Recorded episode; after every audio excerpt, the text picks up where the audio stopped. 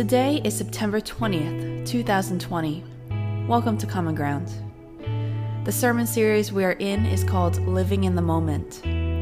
This sermon is called On God and Giving Up, and the speaker is Chris Romine. Enjoy.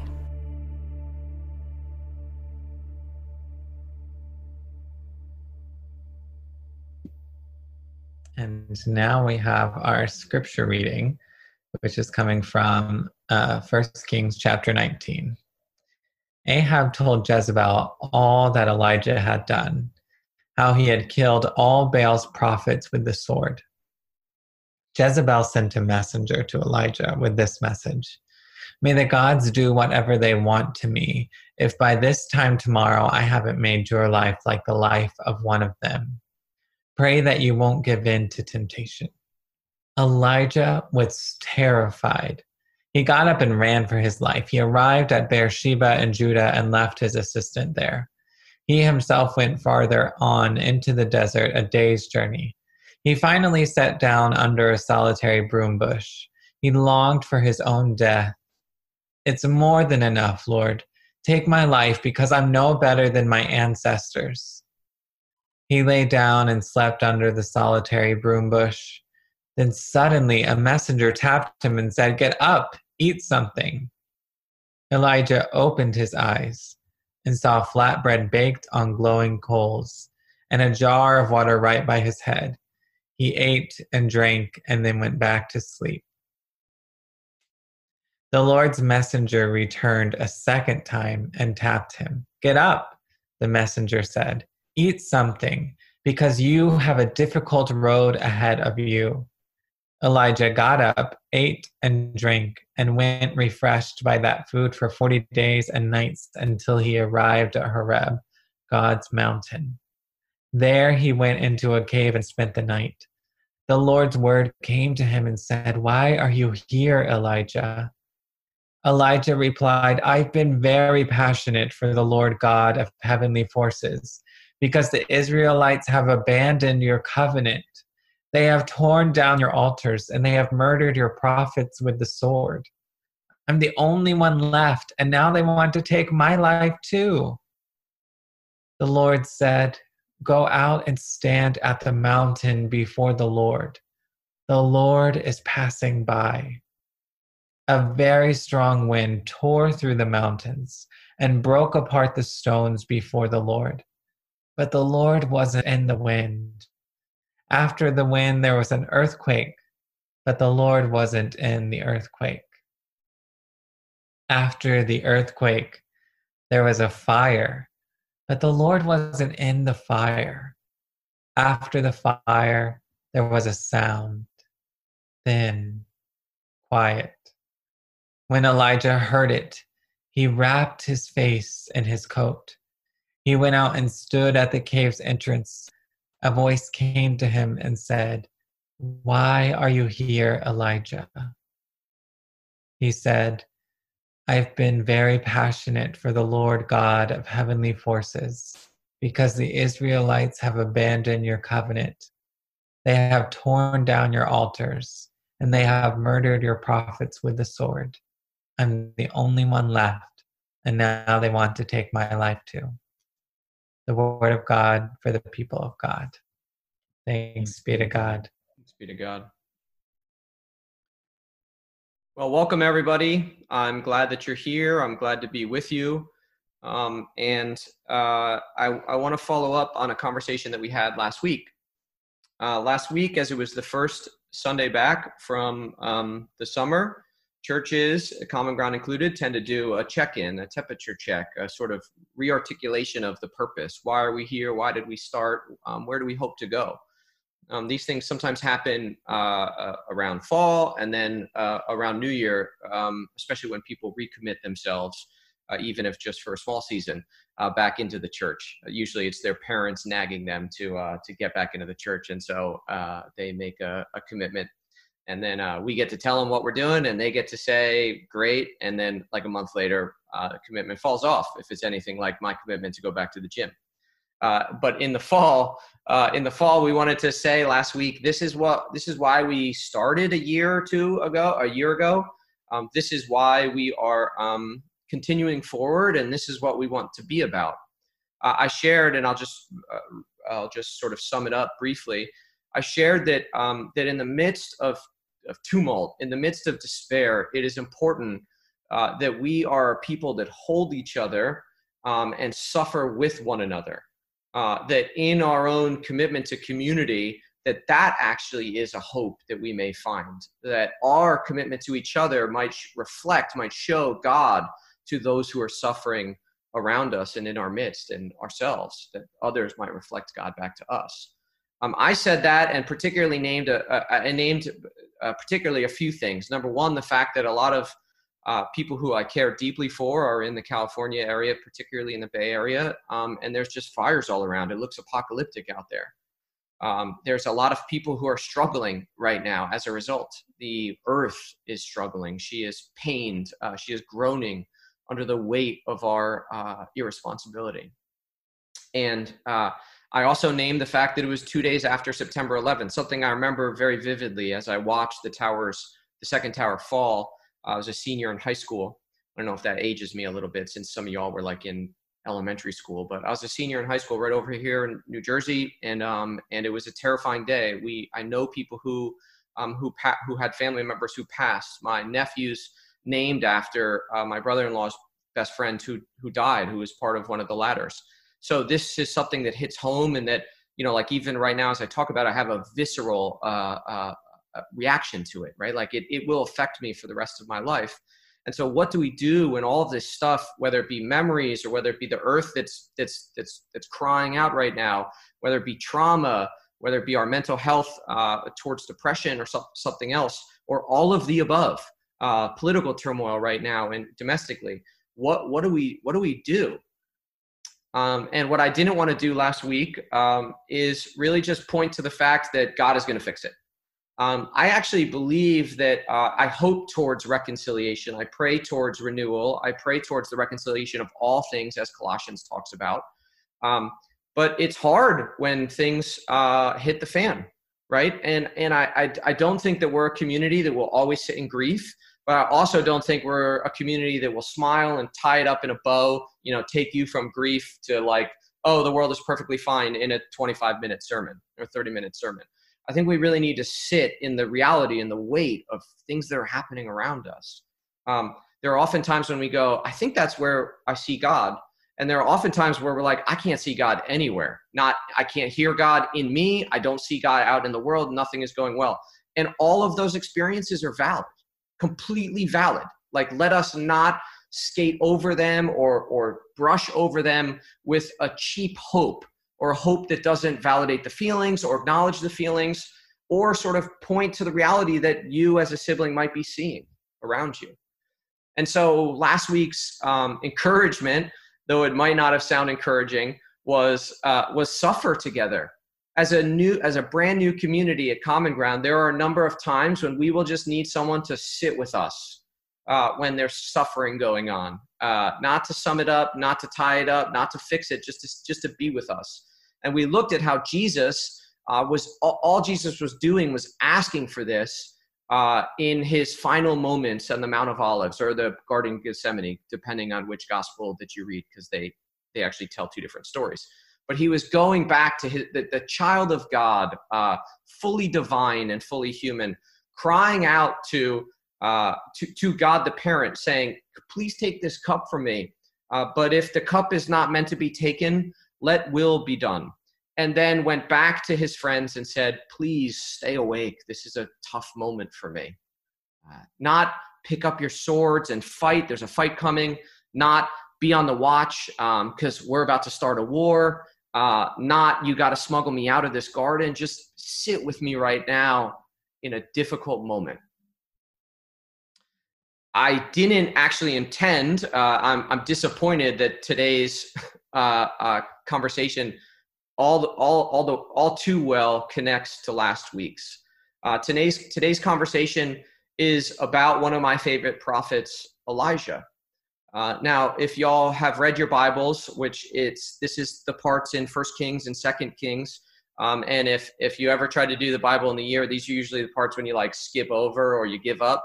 um, because they're they're they're not always fun if you try to just blow through the Bible in a year or you just read them without seeing the contours of the story. Um, but when the contours open up, it's again like a bottle of wine. It's it's it, it just shows you all sorts of detail. And the Bible is just simply a collection of stories, a story stories that we've revised like constantly over time. We've rewritten. We've said God's over here, and then maybe 500 years later we see a manuscript that says, "Oh no, God was over there in the story."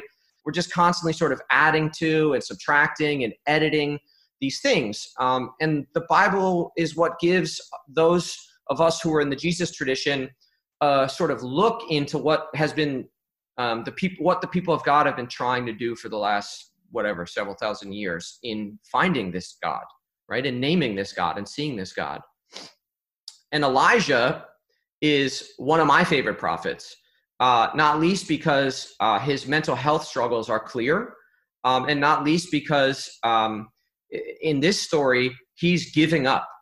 Uh, I actually am going to pull these the these. Uh, hold on, I'm going to pull these up for you so that we can go back through them. But we're in First Kings 19, and up here where it says Ahab, Ahab's the king, tells Je- Jezebel that Elijah had just had this epic, like go back and read it, First Kings 18, 17, 18.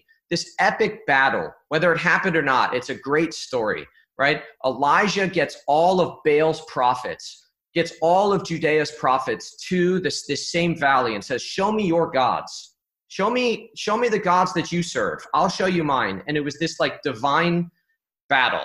Uh, conveniently, uh, Yahweh won, Elijah won, and all of the prophets uh, of Baal were slaughtered, right? So, this culmination of this story where the people of God, the person of God, the prophet of God, the only prophet of God of that moment, Elijah, wins, right? Like just absolutely slays the enemies, right? This is this is the one part where we can go uh, to sort of like evangelical uh, sermon and be like, we won, like this is our God, and then break it, you know, have an altar call and break into a crescendo. This is the moment, right? Except you turn the page and we get to First King 19, First Kings 19, and Ahab tells Jezebel, who's like the mortal enemy, enemy of Elijah, and and Jezebel's like, okay, cool, like now I am going to kill this guy, right? So Elijah is going, what what gives? Like I just I just won. I just I just sort of did the thing. God was just proven to exist against all of this idolatry, and yet I am now on the run. And so, what does Elijah do? Elijah stands up with the courage of God and stands in his convictions and he says, You shall not pass. No, none of that happened. Elijah is terrified. He runs for his life. He runs off uh, into a, a, a cave in the desert and he literally sits under a tree and says, I'm done. He look at verse 4. Uh, he longed for his death. It is more than enough, God. Take my life because I'm not better than my. Stop putting this crap on me. And he lay down and sleep with the hope of dying. So, trollish God wakes Elijah up and says, Eat something. Trollish, beautiful, nourishing God brings uh, an angel of God brings Elijah something to eat. And Elijah opened his eyes to flatbread. I, lo- I love the modern translations, right? These are why words are constantly changing. It was probably something else, unleavened bread, but now it's like a, you know, like it's an artisan flatbread. It probably had fig and feta. And so Elijah starts to eat. The messenger again, once again, wakes Elijah up and tells Elijah to eat. And then tells Elijah to go to Horeb, God's mountain. Now, don't miss the significance of this. This is where God promised Moses and Israel that God would cut a covenant with them and be with them forever. Right? This is the part where God, this is the place where God said, where God revealed God's self to Moses and said, I will be your God, you will be my people forever. And here are the ways I would like you to live. And apparently, we messed up the first 10 commandments. Who knows what they said because they broke when we started worshiping idols within like a few hours. And then we cut a new 10 commandments uh, or 10 utterances some some people call it and that's what we know as the 10 commandments today right this is the mountain that this happened on and so of all the things that god can say when Elijah is ready to die and sitting under a tree, God asks the question, Why are you here, Elijah? And Elijah replies, How I would reply. Uh, perhaps a little bit, he was a little bit more generous, but I have been fighting a holy battle against everyone who wants to kill me passionately on your behalf. And I'm the only one left, and I'm in a cave right now, and everyone wants to take my life. And the Lord says, Go stand at the mountain because I'm going to pass before you, like the Lord did, like God did with Moses. Now, this is a beautiful moment. Uh, this is one of my favorite verses. Uh, if y'all have been going to church for years, you've probably heard it, but a very strong wind tore through the mountains and broke apart the stones before the Lord. But the Lord wasn't in the wind. After the wind, there was an earthquake, but the Lord wasn't in the earthquake. And after the earthquake, there was a fire, but the Lord wasn't in the fire. After the fire, there was a sound, thin, quiet. When Elijah heard it, he wrapped his face in his coat. He went out and stood at the cave's entrance, and the voice came to him again and said, Why are you here, Elijah? Uh, and he said, I've been, again, exact same answer, I've been passionate for you, God. Um, and everybody who I feel like is also supposed to be passionate for you have abandoned you and have abandoned me. And now, actually, my life is at threat. And what Elijah is doing here is saying, just take my life, God. Take my life. I'm done doing this work. Elijah is one of my favorite prophets because of this. When we talk about the people of God, how we're supposed to be the people of God today, and who the people of God were in Scripture, in these biblical stories, we don't ever talk about the fact that they are sometimes begging for their life to be taken away because of how miserable the situations and the conditions are around them. And they are so done with God that they're even begging God to do. If you exist, can you show up and can you show me that you're here by just wiping me out? Because I'm done doing this dirty work for you if this dirty work means that I end up in a cave, hungry, willing myself to death because I'm completely exhausted, angry, tired, and scared, then what is it the purpose of to serve you? Like what what is this what is this that we're doing for you, God? If at the end of the day Ahab has his way and Jezebel has her way and all around us we see injustice if God were to show up to me when I sat under a tree and said, I'm done, and God were to ask, Why are you here, Chris? I I would have a few choice words before I answered that question. Like, why did you put me here? Where why was I born in this time? Why was I born in this body? Why was I born under these conditions? What was I born into that could have actually been a little bit better um, under uh, a, a, different situation in a different time, et cetera, et cetera.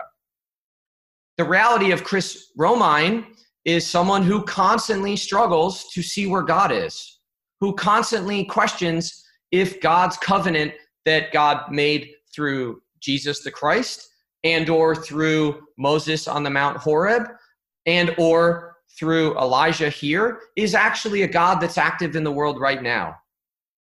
And if that God is active in the world right now through all this tumult, I, I'm not seeing it very well.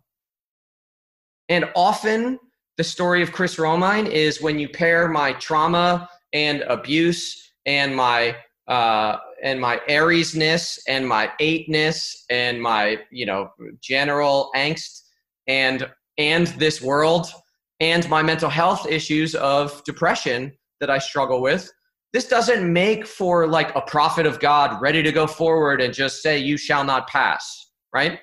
This is not, this is not, this does not make a good alchemy of God's people, um, of God's pastor, um, of one of God's pastor, of one of God's church planter. This just makes me another person who says, I don't know if I want to do this much longer. And I don't see much of you, God. So I struggle. I struggle a lot through this. And when I said last week that we need to suffer together, I was not anticipating another layer of suffering to come our way this time. As we look at the reality of what the Supreme Court could mean. I don't, I don't, I don't say this as a partisan. I am not happy with the Democratic uh, National Convention. I'm not happy with the DNC. But if we make the Supreme Court in the image of what the powers are right now, that is a big problem for women making decisions about their bodies, immigrants actually receiving citizenship in a country that they desperately need, and the one in which, if they're not granted citizenship, they either live in a terribly uh, uh, uh, preposterous predicament or they may die if they go home. It is a place where trans rights may not, will likely not be granted.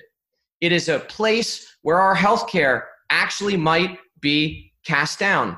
Now, healthcare is not a political issue, healthcare is an economic, life giving issue. And as Christians, if we don't think that, that healthcare should be granted to all of us, we are not, we are missing the ethics of God, where all need to be taken care of in body and in spirit.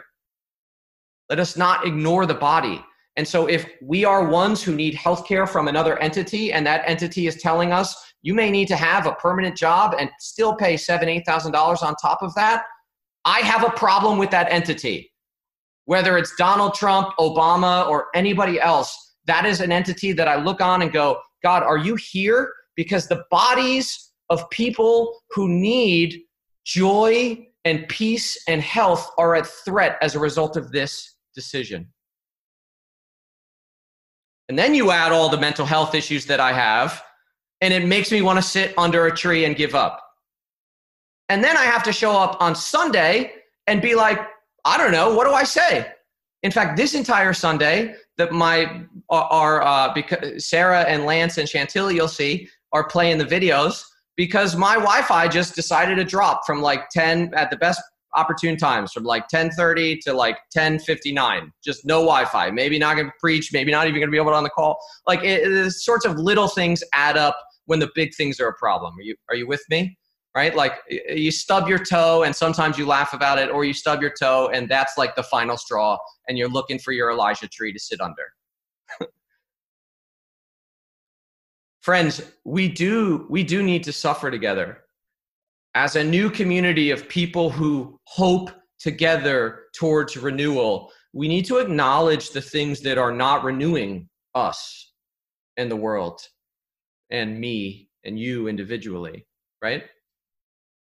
But the story of Elijah is one that really sticks with me because as self as righteous as righteously indignant or self-righteous depending on how healthy I am in the moment I can get about what's happening in the world, I desperately need and desire for God to show up in a gentle, thin whisper in my life when clanging cymbals all around me are communicating nothing but death and threat and despair.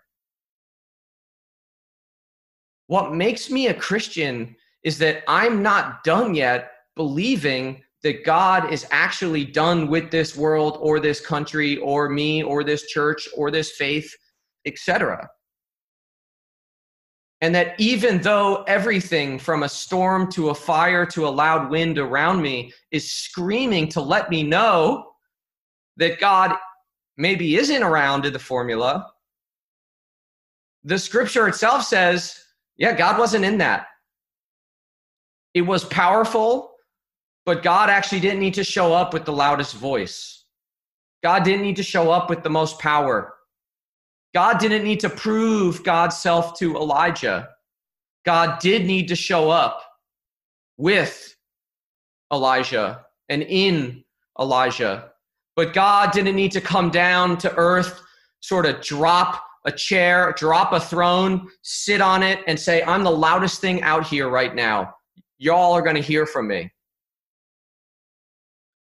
If there's anything that the Elijah story shows me, is that I may need to look more for God's gentle whisper of good news through the Holy Spirit when there's storms and wind and fire and all bad news around. I also need a God who doesn't scold me when I sit under a tree to give up, which is very close to where Chris has been for the last six months. And so let no one who comes in the name of God scold you for sitting and finding a tree when you're ready to give up and say, I don't hear God. Let us be people who are gentle with one another as God's voice was gentle with Elijah and will be gentle with me and will be gentle with you in your most vulnerable, triggered, traumatic moments. In fact, as someone who struggles with mental health, with depression, I the last thing that I want is a storm, even if it's God's storm. Like, right? Like, it, it, people who have had trauma from touch uh, don't always love to be touched. That's why hugging, any sort of touch should be consensual, should be asked in advance, etc. Because the body, when taken advantage of, needs parameters and needs boundaries to communicate safety. And Elijah, as he's exhausted sitting under this tree, just needs the peace of God, even if to Elijah that looks right now like giving up. Friends, if you're in that position right now, I could relate to you. I won't even tell you not to give up. Uh, I'm not asking you to tell me to not give up. What I am asking is that we can build some form of community that builds practices toward justice, that work together and collaboratively to hear the whisper of God. Because we too, friends, can be the loud storm where God is not. We too can be the storm and the wind and the clanging cymbal that may not have love, that may not be something that God is co signing. Because in the midst of chaos and tumult for Elijah's time, God came in a whisper. In closing, if there's anything that I've learned about myself, is that I need to know that God is right here with me before I tell anyone or show up for anyone to let them know where God is. I need to know that God is with me, for me, renewing me, gives a shit about me, will never stop being with me before I can ever say that out loud to anybody else. And have you ever heard, and if, if I've been this person in your life, I actually apologize, but have you ever heard someone who just has that energy where you're like, you don't, you're, you're sort of yelling at me about something that you don't believe yourself.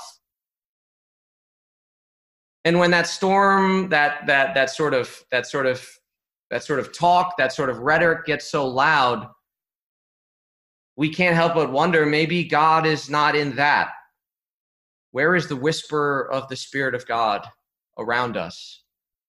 Where is God in our midst in the surprising places? I think we need to be more surprised by the gentle initiations of the Spirit of God around us and what she is doing contra to the fires not the literal fires, I, I mean that respectfully, but the fires of Elijah, the storms of Elijah, and the wind of Elijah. Where is the Spirit of God whispering us and compelling us forward? I think that's a question that we need to answer. And then maybe as we deal with the mental health that is all across Scripture, basically in every one of the prophets, not least Elijah, how does God engage the trauma that we are dealing with right now in a moment in American history where mental health problems are rampant? I talked to my psychologist the other day. I go to therapy every week. My, my psychologist said anxiety, stress, depression, it's everywhere right now. So you are not alone, Chris. but it is everywhere right now. How does our mental health interact with the whisper of God, where the Spirit is around us? I invite us collectively as a new people forming, a new people like that people in Acts 2 42 through 47, a people who are waiting on God's Spirit to show up and to equip us for practices of justice. I invite us as a new community to pay attention to the whisper, to create a container, to create a common ground, to create a place that is as gentle as God's whisper to Elijah, so that we might help each other hear the whisper and then communicate it to one another in a way that gives hope in suffering, does not mute the suffering, does not wipe over any sort of mental health stuff that we might be dealing with, but sits in community with folks that are suffering until that whisper carries us to the next stage. Ruth Bader Ginsburg was an incredible human. She is not the first important person to pass in our human history, and she won't be the last. And today, what I'm holding on to is that God's whisper remains. God's whisper was there, initiating just peacemaking in a Christian kingdom pre Ruth, during Ruth's life, through Ruth's life, and after. We certainly have work to do, but let the work be centered on the whisper of God that is gently, thinly, beautifully communicating to us today. Amen.